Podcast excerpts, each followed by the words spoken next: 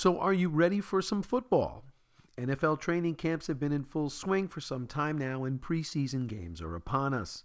The Giants and Jets kick off their slate against each other Thursday night.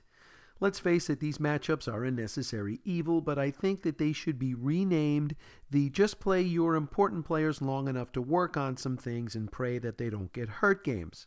Unfortunately, that's a little long to fit on the schedule.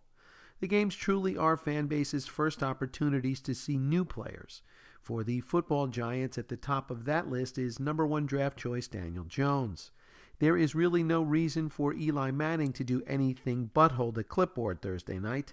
So let's see the kid. He is certainly eager for the opportunity, saying, quote, I think it'll be valuable. Over the last few weeks, I think we've built chemistry kind of across the board with everyone, whether you're throwing in routes or seven on or whatever it is.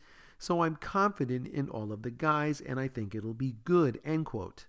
I, for one, am hoping that the Giants throw Daniel into the lion's den early to fast track his preparedness.